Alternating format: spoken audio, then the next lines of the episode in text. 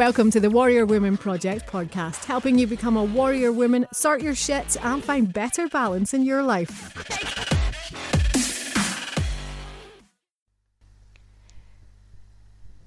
In today's podcast, I have the very amazing Mandy Jones from the Empowered Women Project. Now, during the recording of this podcast, we did have a couple of technical hitches um, where the screens froze. So when that happened, we tried as much as we could to stop the conversation so that the recording didn't get too distorted. So apologies for any wee bits that we missed. Um, you will get the gist of the conversation because we tried to recover any parts that we missed once the screen had unfrozen, but technology as it is, we do what we can with the time that we have. The information that's on this podcast is phenomenal and it's very, very important to the conversations that we're having just now on social media around people that are or are not influencing us and our decisions in life and what sort of things are being advertised out there. We also get into some conversation about Um, mental health and what it's like when it, you try to take your own life and how you can potentially recover from that and being able to speak out and actually ask for help. So enjoy today's podcast and we will see you on the other side. Hi, so welcome to another episode of the Warrior Women Project podcast. This is Warrior Women Jen here, and today I am very excited to have the guest that I have on today. So today I have Mandy Jones from the Empowered Women Project. So Mandy, welcome to the podcast. Thank you. I'm very excited to have you here because our, our pre-recording chat was awesome. So it'll be even better now that we are going to have it moving however it moves. So why don't you introduce yourself to the listeners and tell them a little bit about what it is that you do? Yes, of course. So um, as Jen said there, I am Mandy Jones and I founded the Empowered Women Project in March after my mental health took a bit of a turn for the worse. Um, so I found myself all of a sudden in hospital and without anywhere to go or anything to do, and writing sort of became something that I just decided to do. And from there, lots of other women have also shared their stories, whether it be about mental health or other things that they're dealing with where there wasn't like a platform to talk about it. And yeah, it's just sort of sort of kind of grown from there. So it's mainly an online community. We do events here and there, but um, I'm really enjoying kind of providing that community. It's good. Yeah. It's very inspirational. When I first came across it, I was like, oh, what's she doing? Oh, this looks interesting. This looks good. And obviously, the more I followed you, the more I've been like, yep, yeah, I totally get where she's going with this. I absolutely love what it is that you're doing. So you've done a few events. You did a couple of events in Glasgow and in Dundee. Yes, that's right. Yeah, yeah, yeah. What were those days like? The events, what were they like? Yeah, yeah. What was the setup of them and things like that? Yes, so the first event that we ever had was actually in Edinburgh, um, and what my initial plan was was to do the Empowered Women Project on and then kind of cover some different topics, so just like allow free conversation to go. Um, but the first event was on social media, so that was really interesting because we had four guest speakers looking at social media from all different angles. I think the most interesting thing that came from that event was one girl shared her story of online abuse and leaving a, an abusive relationship and actually how to keep yourself safe online. So it's so easy to set up new profiles all over the place and access somebody if you want to online. So it's about keeping yourself safe online. So that's something I never thought we would um, cover. Um, and then our event in Glasgow was more about body positivity. So again, looking at a totally different thing that women do deal with a lot. And uh, one of your previous guests, Sarah, was actually one of our guest speakers there, and just talking about how different things can, can improve your confidence and the way you feel in yourself, like even your stance and your and how you present yourself. Do you know what I mean? Like yeah. Sarah talked a lot about this um, power pose, which, you know, if you set yourself up, you can even bring different energy into the room or to a conversation, which um, is really lasted with a lot of the people that came along to the event. So yeah, they've been really cool. And, uh, you know, as much as it's my project, I'm learning all the time from it, if that makes sense. Yeah. Yeah. I think those, those things like staying safe on social media and on online and how you present yourself are such important conversations, because because everything is so digital now, and everything, we post photographs of everything, and quite often we don't even think about the things that we're posting, that you, because it's not something that you would ever consider. Like, you, if you're the type of person that would never do anything bad or underhand, you for, kind of forget that there's a group of people out there that might do that to you, and you just quite naively or innocently miss that. Mm-hmm.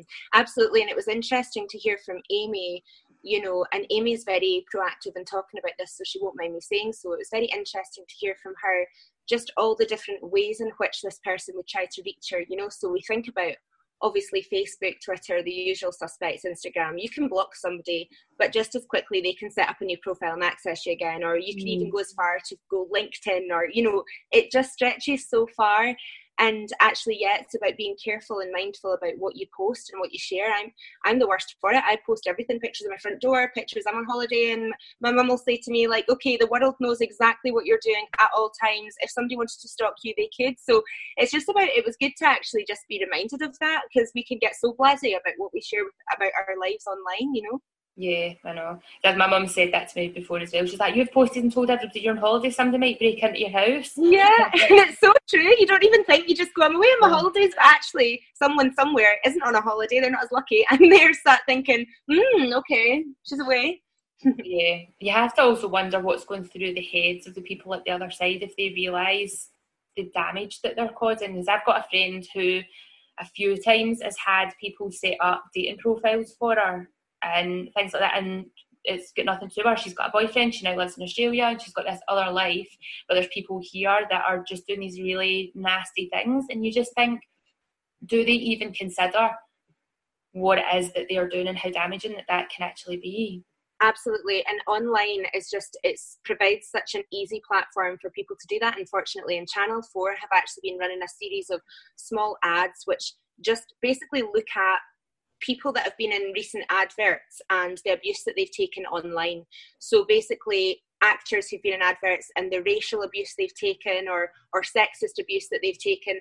And it's from faceless people who can just, you know, type something away on a keyboard, but actually seeing that visually. And I did a post the other day where I just put my, you know, an image of me with a lot of the things that I've been called online. And it just makes it so, it's so impactful, because when somebody can just say a word so quickly, but they don't know how long that lasts with someone or how much yeah. you take home. You know, someone set up a profile um, recently on Instagram and just called me narcissist, called me vile, and that person doesn't know me, but that stuff, that was really hurtful. And mm. you know, they, they don't know the impact that that might have on the person. It's too easy. It's too easy. Yeah, yeah, it is definitely. It's um, it's quite scary. And I think if, because when people, they always talk about, oh, if you confront a bully, then they'll stop. But when it's a keyboard warrior, it's, you don't stand a chance. Yeah, yeah, they just go, so they deserve it or whatever, and it's like, are you kidding me on? Exactly. So something else that you have running at the moment is a petition. Can you tell the listeners a little bit more about that, and we can put the links to the petition in to the podcast notes after, so that anybody else can sign up? That would be wonderful. Thank you so much for addressing it. Basically, um, about two weeks ago now, it was the final straw for me. I saw something come up, like a sponsored ad on my Instagram, and it featured somebody from the programme Geordie Shore. Um, and basically, it was a partnership with a brand, a paid partnership. So this individual's been paid for this ad, a paid partnership between herself and a company called Skinny Coffee Club. Now, before I even go into why I started a petition to end these paid partnerships, the name in itself is already damaging, right? It's using that word skinny to sell a product. It's just a word that shouldn't even be used anymore, or glorified, or put on a pedestal. So this image that had been shared was a before and after. And in the before image, the individual is in poor lighting. She's got her clothes kind of pulled down. She's not got any makeup on. She looks sad. And in the after image, which is supposedly after using this product, which she's been paid to talk about, she's got full makeup on. She's smiling. She's had her leggings pulled up. Somebody's photoshopped her waist in and her bum out to create this cartoon-like ideal that people are supposed to aspire to. However, it's not even real. So the petition really is to try and call out these community guidelines on Facebook and Instagram, and even to, to go to the Advertising Standards Authority and say, where are the guidelines here? I know that it's all new stuff that's coming out, but there needs to be something in place that means these images aren't reaching the young fans of these women. Whether these women think they're role models or not, they are. You know, Holly, the one in particular, has three point seven million followers, most of whom are young women. Um, yeah. People are literally dying on the operating table trying to replicate something which doesn't exist. Yeah, yeah, because we were talking about that before um, we hit record, about the girl who is a friend of a friend, mm-hmm. um, who died in Tur- is it Turkey? Um, Turkey. On the operating table, because people are going to foreign countries to get procedures that they can't afford to get here because they're much more expensive here, and then you don't know who it is that's going to do it when you get to the other side. You don't know the standards that you're getting, and it's kind of terrifying that people are feeling that insecure about themselves. First of all, that they feel like they need to go to get an operation, but then the extreme that they're going to to go to another country and put their put their life at risk, and in this case that's what happened. Oh, I'll be frozen.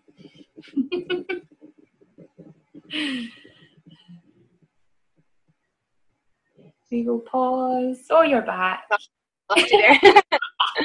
Yeah, good old internet freezing on us. Technology.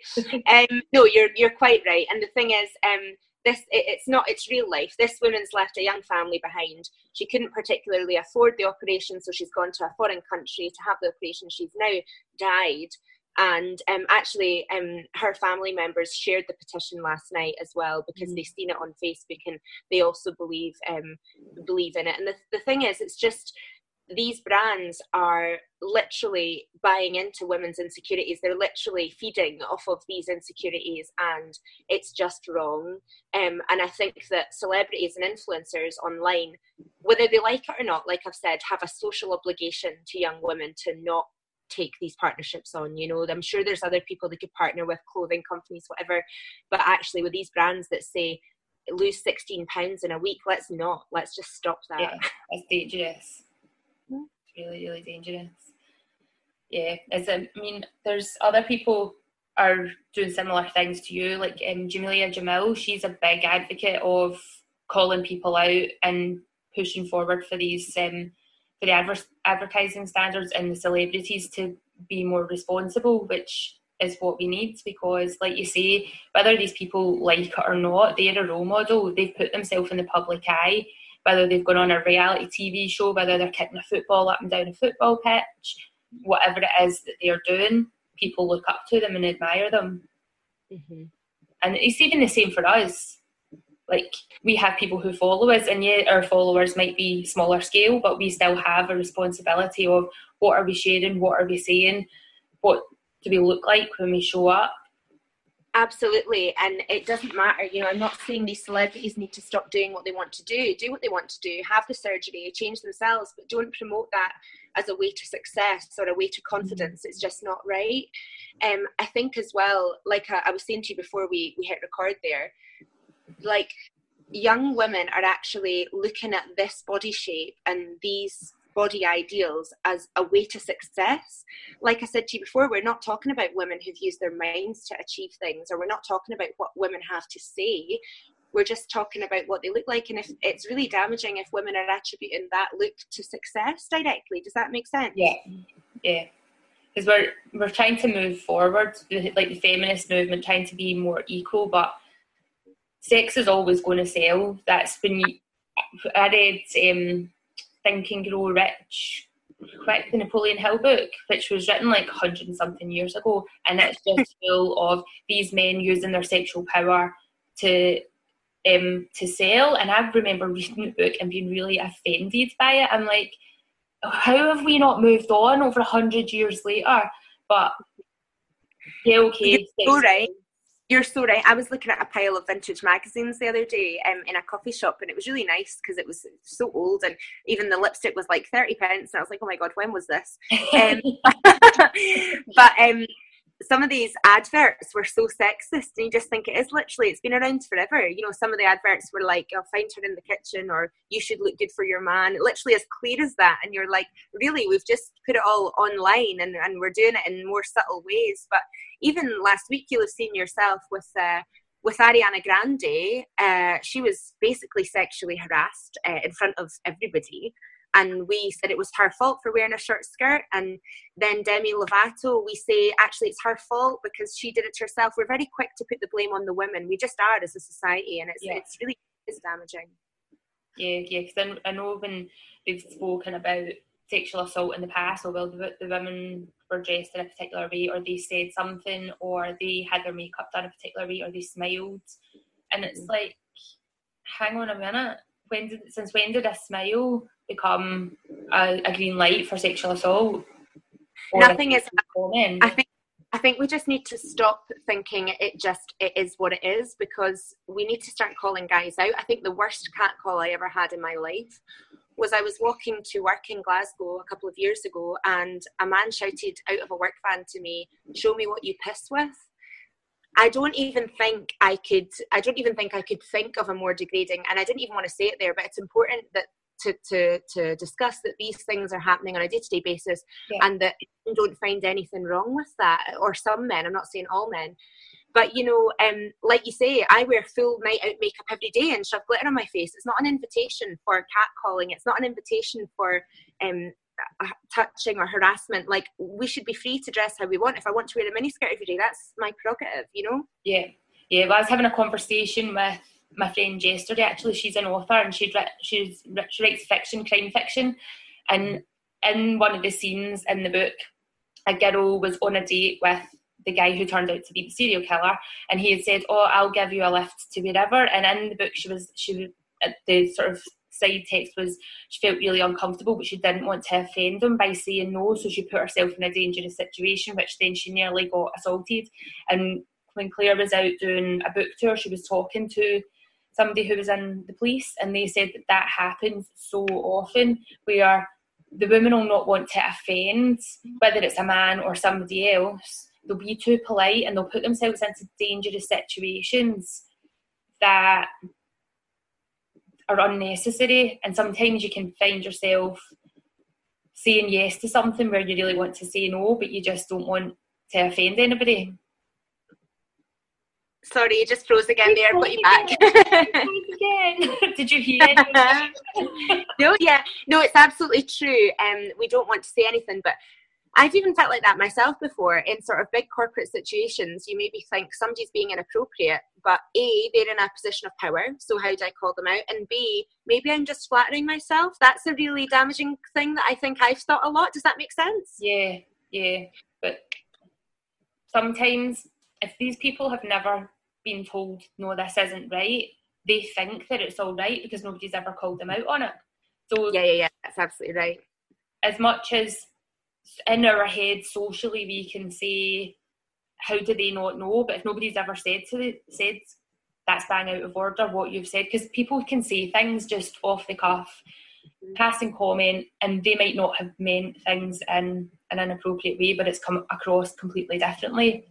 Exactly. So it's having the strength and being brave enough to open that conversation, to say, listen, the way you've spoken to me, or the way you've looked at me, or the way, like, you've I'm okay with that. Mm-hmm. It's unappro- inappropriate.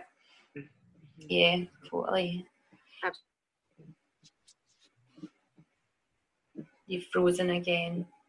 I'm going to. Oh, hope you come back soon. You've yeah, frozen. Yeah, yeah, yeah. You're back. Right, so with the Empowered Move, uh, Empowered Women Move Project movement. There you are. What? You've just come back. Sorry, start again. I was trying to get too many words in there. So the Empowered Women Project movement, what do you want that to be? Like, what's the dream for that to achieve?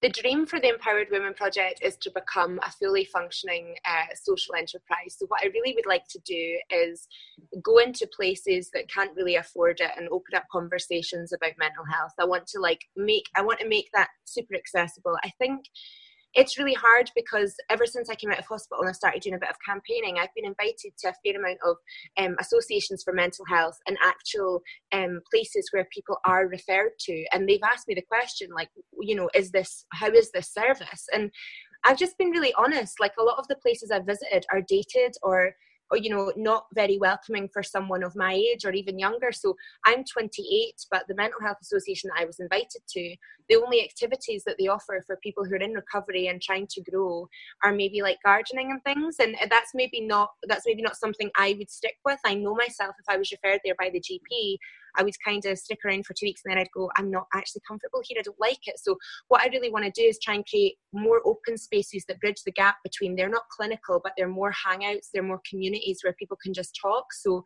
that was what my um, Dundee venture was. It was called No Filter, yeah. And it was just about kind of dropping the fil- dropping the shit from online, you know, mm. I just swear, um, and just actually coming into it's over eighteen, hopefully. Um, just, going into a space where they can talk, and lots of conversations came from that, you know. And these are maybe individuals who don't need or don't feel they need medical help, but they just need somewhere, like somewhere else that isn't in their own circle, to be heard and to be seen. And that's really kind of been the overall message of the project, is helping others feel seen and heard, because those are things I definitely didn't feel when I wanted to end my life.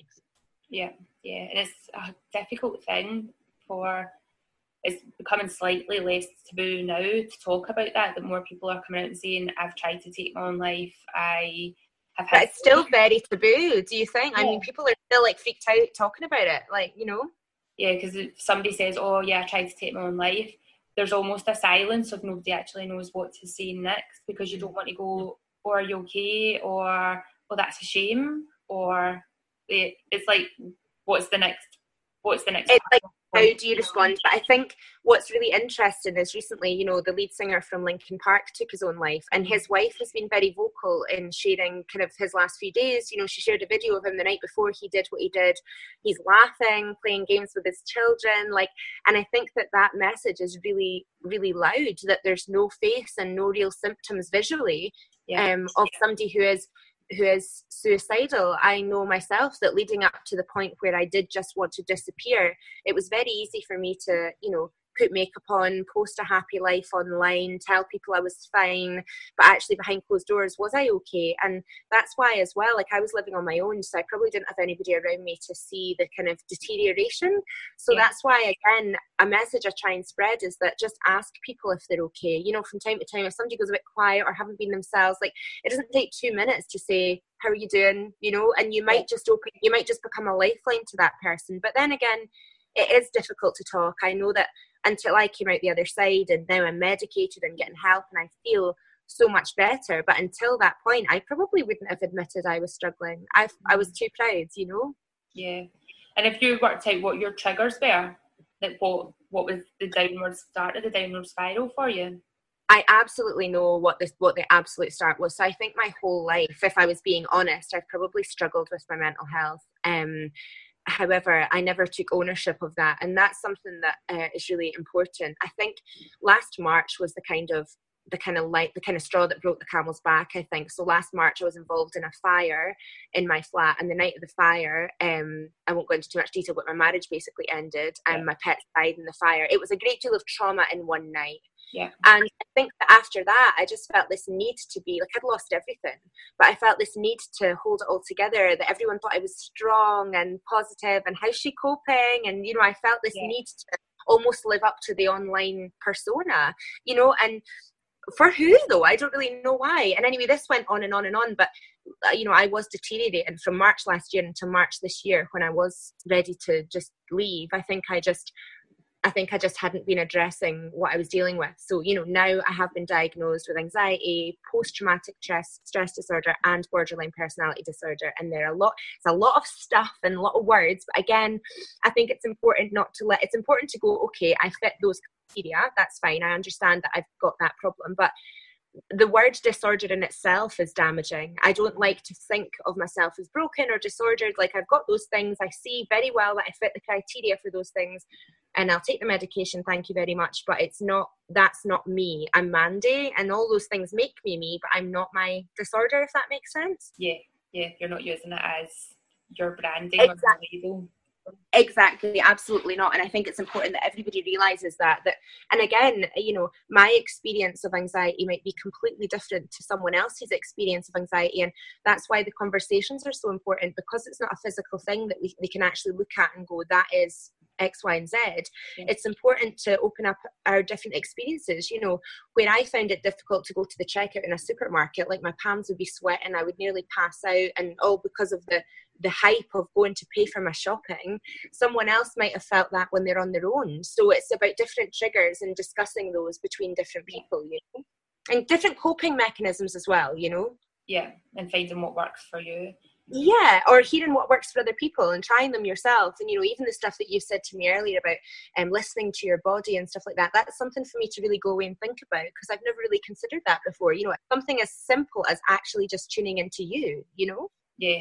Yeah, and I think we miss out on that. And I mean, I can totally relate to what you're saying about when your marriage ended and having to put on that face of positivity. So I my marriage ended two thousand ten, and because I was the happy-go-lucky, high energy, I could deal with anything, that was what I felt like I had to keep going with.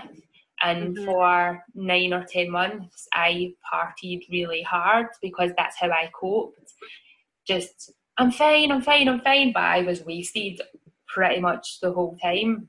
And then it wasn't until I did a detox, found myself under the kitchen table, like, crying uncontrollably, going, I don't know what's wrong with me, I don't know what's wrong with me, but it was because I had decided randomly to do this detox, so there was no drink, there was no junk food, there was no nothing, and then there was all this emotion that I had buried down, but there was, I had a flatmate at the time who was my really good friend, and we were business partners, so she... she could see, so she was kind of like there to go, right, okay, we need to do something to help. And yeah.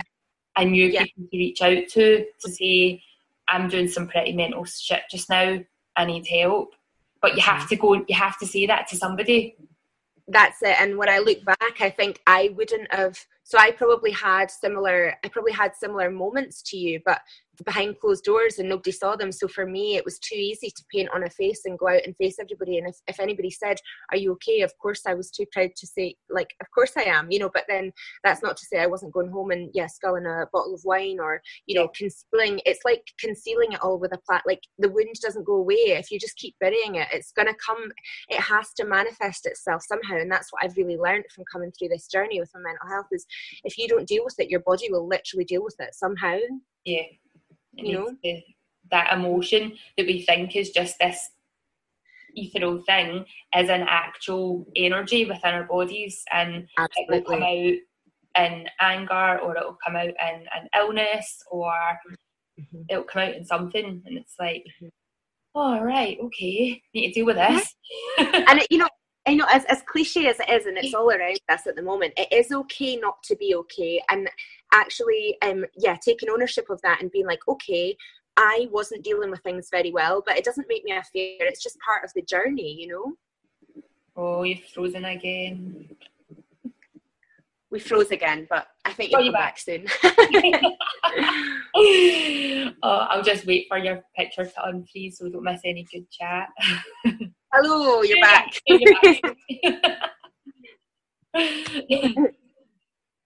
Yeah, um, what was I going to ask you next? Can't remember. We've talked about so much good stuff before. do you want to hear about do you want to hear about my letters thing that I'm doing? I mean, yes. That's quite interesting. Yes, yes, yes. Um, so yeah. In collaboration with Glasgow Women's Library, I launched this thing where I asked women to write to their historical eighteen-year-old self, because I did it and I found it really therapeutic. It was like, it was really like it was a lot of closure. It's like right into her, like, wow, after the journey I've been on, what would I say if I had the chance? And about three hundred letters have come in now from across the globe, um, from people in all sorts of positions of power, doctors, lawyers, but also young mums and people who who haven't. Um, so I think the nice thing actually about the, the nice thing about this um, kind of project as a standalone thing is that it's a write-in experience that doesn't discriminate on ability. Does that make sense? So yeah, like it's yeah. so accessible. And I think that's what the Women's Library liked about it too, is that absolutely anybody can sit down and have that moment of writing for themselves. And because writing has been such a coping me- mechanism and so therapeutic for me, I felt like it was nice to be able to share that with everybody. That's what everybody's kind of taken away from it. Um, I'm hoping to put an exhibition together at some point to showcase the letters, because I feel like there's a lot of beautiful advice in there for younger women. And actually, when do we hear from so many different women who've had unique journeys, uh, life advice, you know? Yeah. Yeah, definitely. That would be amazing if you got them showcased, because mm-hmm. it would just be fascinating to read through other people's letters. And absolutely, and it's such a personal thing. However, somebody can always, you know, there's there's letters um from people who've grown up through the church, or there's letters from people who've come through transitions with their gender. There's all sorts of unique stories, and I think for everybody there's something we can take from hearing about other people's journeys, you know. Yeah, yeah. I mean, that's one of the reasons that I like doing interviews on this podcast, is everybody's got their own story and everybody's got their own journey, but there's so many. There'll be something that's completely relatable to everybody. Absolutely. And it'll be a different thing for everyone. And I think that's what you'll find in those letters, is there'll be an underlying, everybody feels not good enough, yeah. everybody's got fear, everybody and, you know, has... And do you know what's interesting is, even from as early as, I mean, there's women that have written to themselves who were eighteen in the sixties. And even as far back as that, this, this kind of overriding theme of body confidence lacking mm. is just astounding. So it's not even just now, it's just that now it's easier to it's easier to manipulate images, and it's easier to create a false sense of something that people should look, you know, whereas years ago it just it was just in magazines. We had the same stuff, it just it wasn't online, it was in magazines, you know. Yeah, yeah. And it feels like it's more amplified now because you can't get away from it. It's on your phone, it's on, your, it's on your T V, it's in your magazines, it's on every billboard. You can't you have to close your eyes to get away from it. Mm-hmm. And that's another brand that, you know, um, Flat Tummy Company worked with Kim Kardashian earlier this year to launch their appetite-suppressing lollipops, and they had ads on Times Square. Where are the boundaries? Do you know what I mean? Yeah. I feel, where is the, the standards authority that are saying, like, no to this sort of stuff? So hopefully the petition will allow us to get to a point where we're at least talking more about it. You know, I'm more than willing to challenge some of these celebrities on why they think that's okay.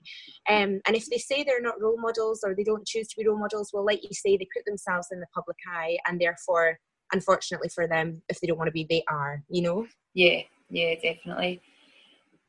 What would be the best situation to come out of this? What would you like to see happen?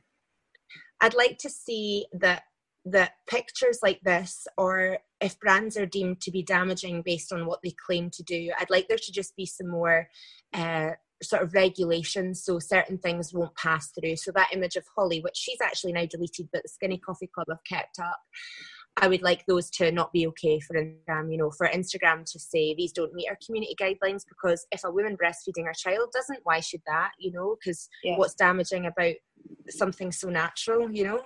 Yeah, definitely. I've lost you there temporarily again. You come back. Frozen again. You're- there, you're back. Yeah.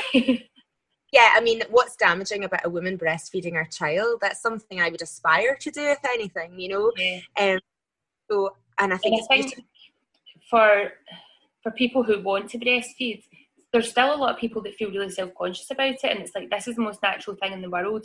Somebody at some point down the line has said, no, this isn't socially acceptable. When, like, when the fuck did that happen?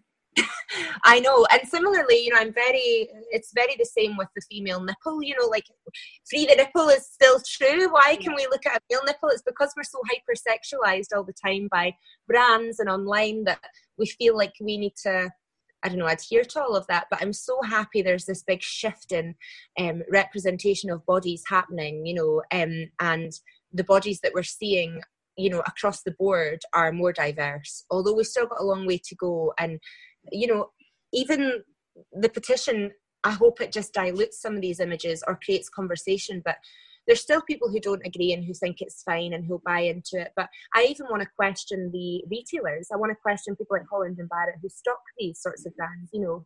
Yeah. It's not okay. Yeah, we're... Who is it that needs to step up and say this is morally wrong?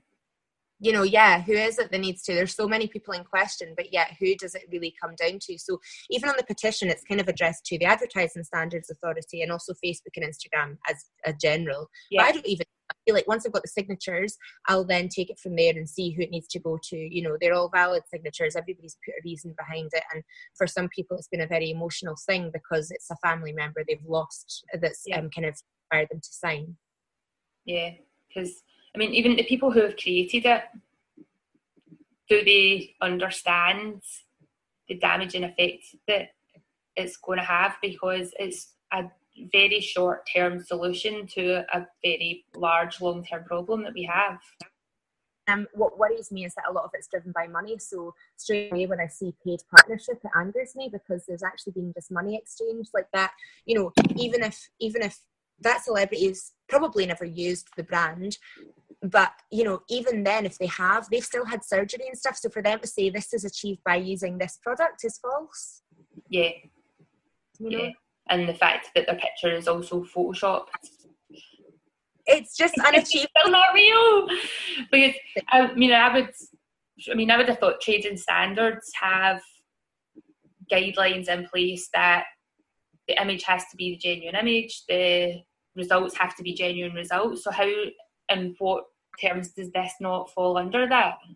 Yeah, that's so true. I never even considered, yeah, trading standards are a big a big body that should be, you know, looking at these. But again, is it because it's social media and we've not really had this conversation yet? It's so new, it's all just coming now to the fore. Like maybe yeah. there just needs to be something more in place. But I hope that it gets a bit more momentum and um, and we can talk about it, because I just think it's I just think it's completely wrong. And they actually, the most shocking one um, wasn't even one of the Geordie Shore uh, stars. It was a C B B C presenter.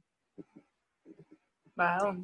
Last week, who was uh, she'd done a paid partnership with the Skinny Coffee Club and said you should do the seven day weight loss program. And I just thought, right, where, you know, just as I think there's an issue only affecting young people and young adults, it's actually, you know, being, it's actually going to our children.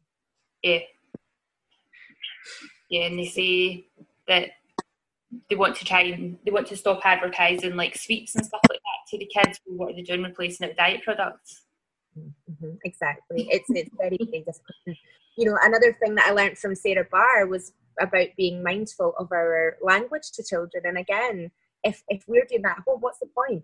If they're looking at their screens and they're getting all of these um, difficult messages. Yeah, and then if they are seeing their mum or their big sister or their auntie or whoever taking skinny to try and meet some sort of uh, ideal, yeah, it's not yeah. real. And then if they're watching their parents as well get surgery, get Botox, get fillers, doing whatever, they think that's what they are growing up expecting that they are going to have to do. So if this conversation can get started now, then they can get understand hopefully that that's not the norm. Mm-hmm. And what are these young what are the, what is what are these young children meant to think when they are told that their mum died having an operation she opted to have? Yeah, do you know what I mean? I just can't even, it's the children I keep thinking of, like what are they meant to think? What kind of, you know, and she was already, and as her man has said in the headlines, she was already a very beautiful woman. What made her feel? And you know, I, I, I fear that it is these sorts of celebrities um, portraying this certain image that made her feel she needed to get that to better herself. It's not nice. Yes, I remember when I was younger, like probably even twenty years ago when Katie Price first came on, and she was around, I think I've I think you've frozen again. Oh, you're back. Yeah, um, when uh, Jordan, when she first came on on the scene, it's Katie Price, and people used to slate her because of the boob job that she'd had. And it's like, right, she was one of probably the first influencer type females on the scene, who'd had some mm-hmm. plastic surgery, but she got a lot of slack for it. Mm-hmm. And now all of a sudden it's the norm, it's perfectly accepted. Mm-hmm. If anything, Katie Price probably now, in terms of the images of women we see, she's probably less enhanced than some of them, if that makes sense, you know. Yeah. And that's a big, bold statement, but you know, it's it's true. Yeah. And I think she even reversed, had some of the stuff reversed that she'd had done. Mm-hmm. Like she had her implants taken out or downsized, and mm-hmm. has, I think, from what I remember, has openly regretted some of her surgeries. Exactly. And another thing that I fear is that we don't really know, well, you know, people are dying because these are unsafe procedures. However, we don't really know the long-term effects of a lot of it. So I myself, probably a couple of years ago, had lip fillers, and I'm not afraid to to say that. But again, that's because of these images that I'd seen online, but we don't know the long-term effects. How yeah. We don't know yet if maybe ten, twenty years down the line that'll have some sort of reaction, or or like, we just don't know. And even myself, I feel daft that I felt that I needed to do that. But the thing is, these influencers like the Kardashians and everything, that's they, they portray that that's okay. Like, so it is normalized, very normalized. You've frozen again. There you are. Yeah, because I mean, Botox is a toxin that you put into a muscle to paralyze it, and people are told if they get this done when they are in their early twenties, it will stop them getting wrinkles when they get old. But I, I guess it's something I've done myself. Yeah, yeah. Mm-hmm. And it's like, what what is going to happen when you've caused? I mean, from what I would understand about anatomy and physiology, from from what I've studied, if you're putting a toxin into a muscle, making it paralysed, making it paralysed, and then stop getting it done, that's gonna that muscle's just gonna kind of collapse under your face if you've been getting that done. Oh dear, yeah, yeah, I totally hear what you're saying. And it's like, yeah, what what are the people going to look like in the future? I know. I think we need to change the, the conversation as well. So I try and think of it now. Like, I lost a friend of mine when she was only nineteen to leukemia. And I look back and I, no, she was twenty-two. I was nineteen. She was twenty-two. And I look back and I think, like, age is a privilege denied to many. So let's yeah. just embrace how we are and how we look and the privilege we have to be alive. And it sounds really deep for today, but you know, the miracle of us actually being alive is insane. I read some odds the other day and I can't remember exactly what they were, but the, the miracle and the chance of that guy and that woman at that time and that moment and it being you, it's like, we're, we're miracles. So why don't yeah. we just enjoy every little moment that, that we have, you know? Yeah, definitely. And it's, we're bombarded with, you've got to have smooth skin, you've got to dye your hair so you don't go grey. The ageing process is something that's going to happen because your body over time will gradually degenerate. But if you're fueling your body with good food and lots of water and plenty of rest and regular exercise, these the ageing process actually slows down. So when we are all out abusing alcohol, eating loads of sugar, processed foods, that speeds up the ageing process, so our skin starts to look haggard at a much younger age. Then we have to do all this other stuff to try and counteract it, but all the other stuff we're doing is actually more toxic.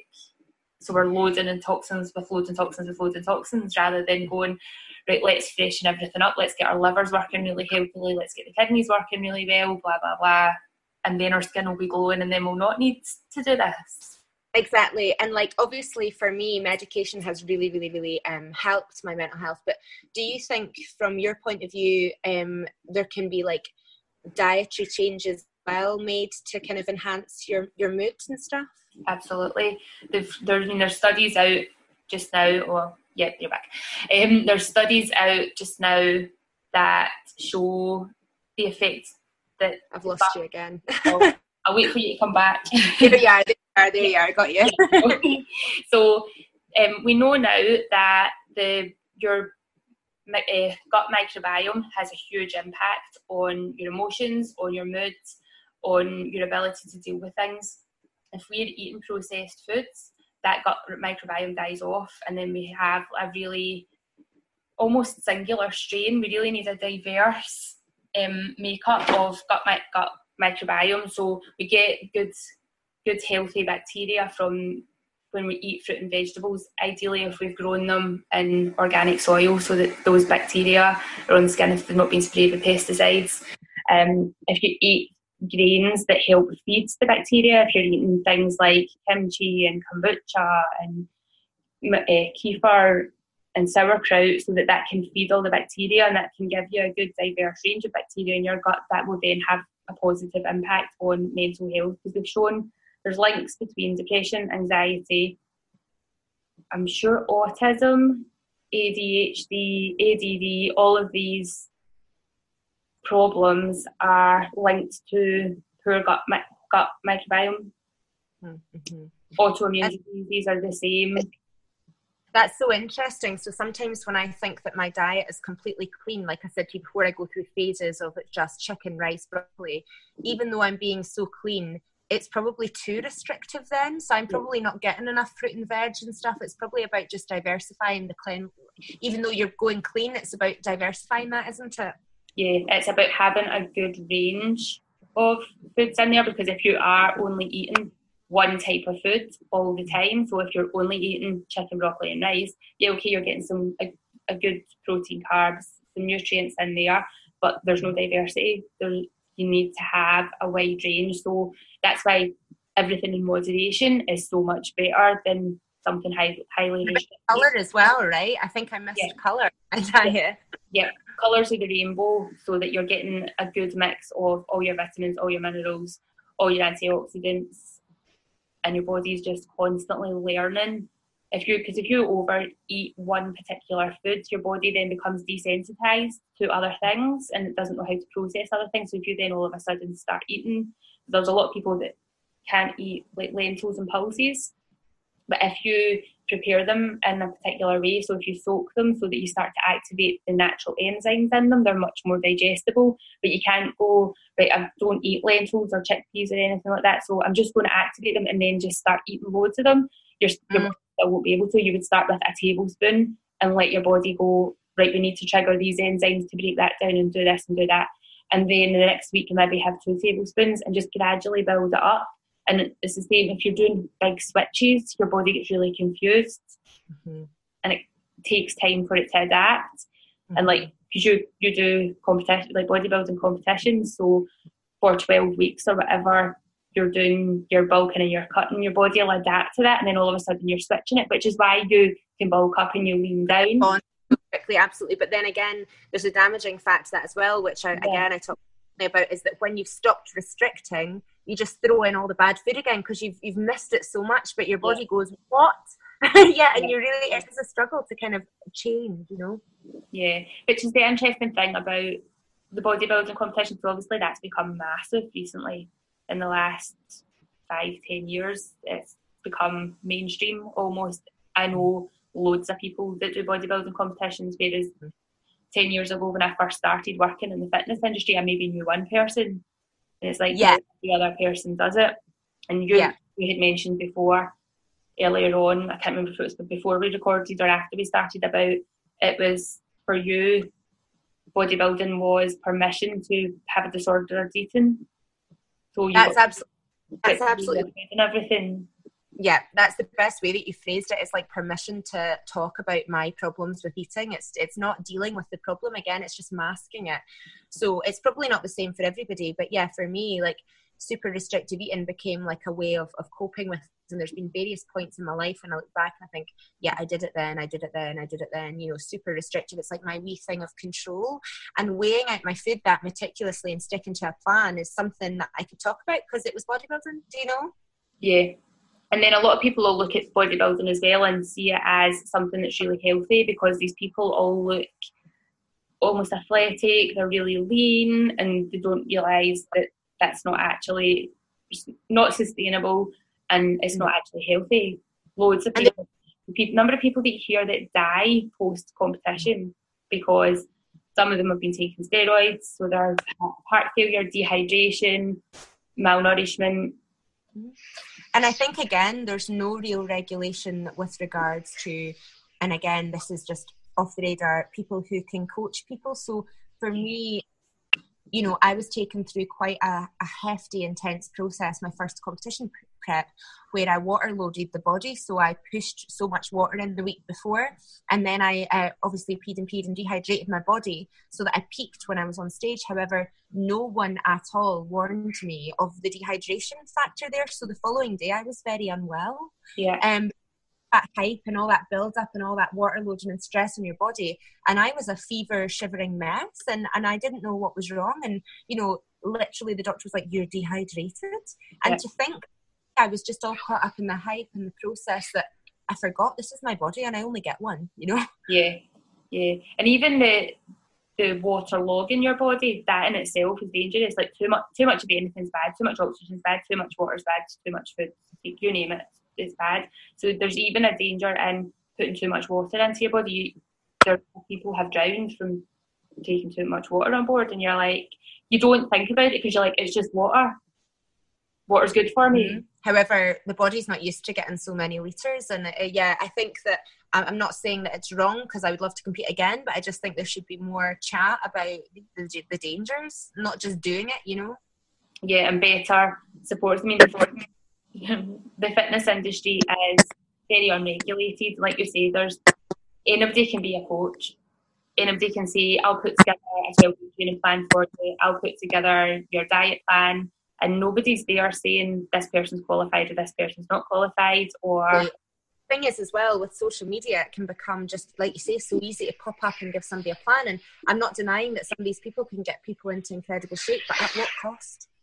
Yeah, yeah. And some people are highly educated and are doing it in a really safe manner, but there's always those people that aren't.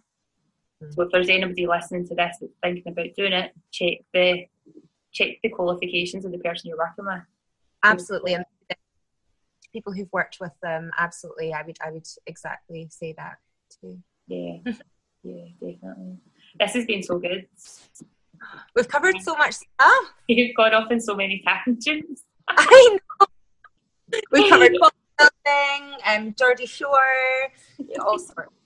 Ah, oh, it's been so good. So, if people want to check out what you're doing, where is the best place for them to find you? So if they want to look at anything we're doing, it's the empowered women project dot co dot uk, and we're the Empowered Women Project on all social media, Twitter, uh, Instagram, um, yeah, things like that. And there's loads of ways people can get involved as well and help us do random acts of kindness. Um, yeah, there's just, uh, there's loads of ways to get involved, or you can contribute your own story as well. Cool. I will put all those links into the show notes so that people can get in touch with you and find you and see all the amazing work that you're doing. Really Thank you so much, Jen. It's been lovely. That to you. Yeah, so you are totally a warrior woman in my eyes, so thank you so much for the work that you're doing and also for taking some time to share with us today. No problem. Thank you, thank you, thank you. Thank you. How amazing was that podcast with Mandy? Thank you so much to her for giving us her time to have a chat. Remember to check out her links if you want to sign the petition that she's got going, or if you want to see about any of the other work that she has out there. And remember to head over to SoundCloud or to iTunes so that you can give us a little bit of love uh, or a five-star review if you're on iTunes. Share the podcast with anyone that you think that needs to hear this. A lot of that information and a lot of the story that Mandy shared with us is so, so important.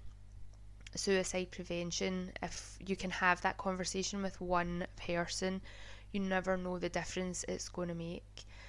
So until the next podcast, have an awesome week.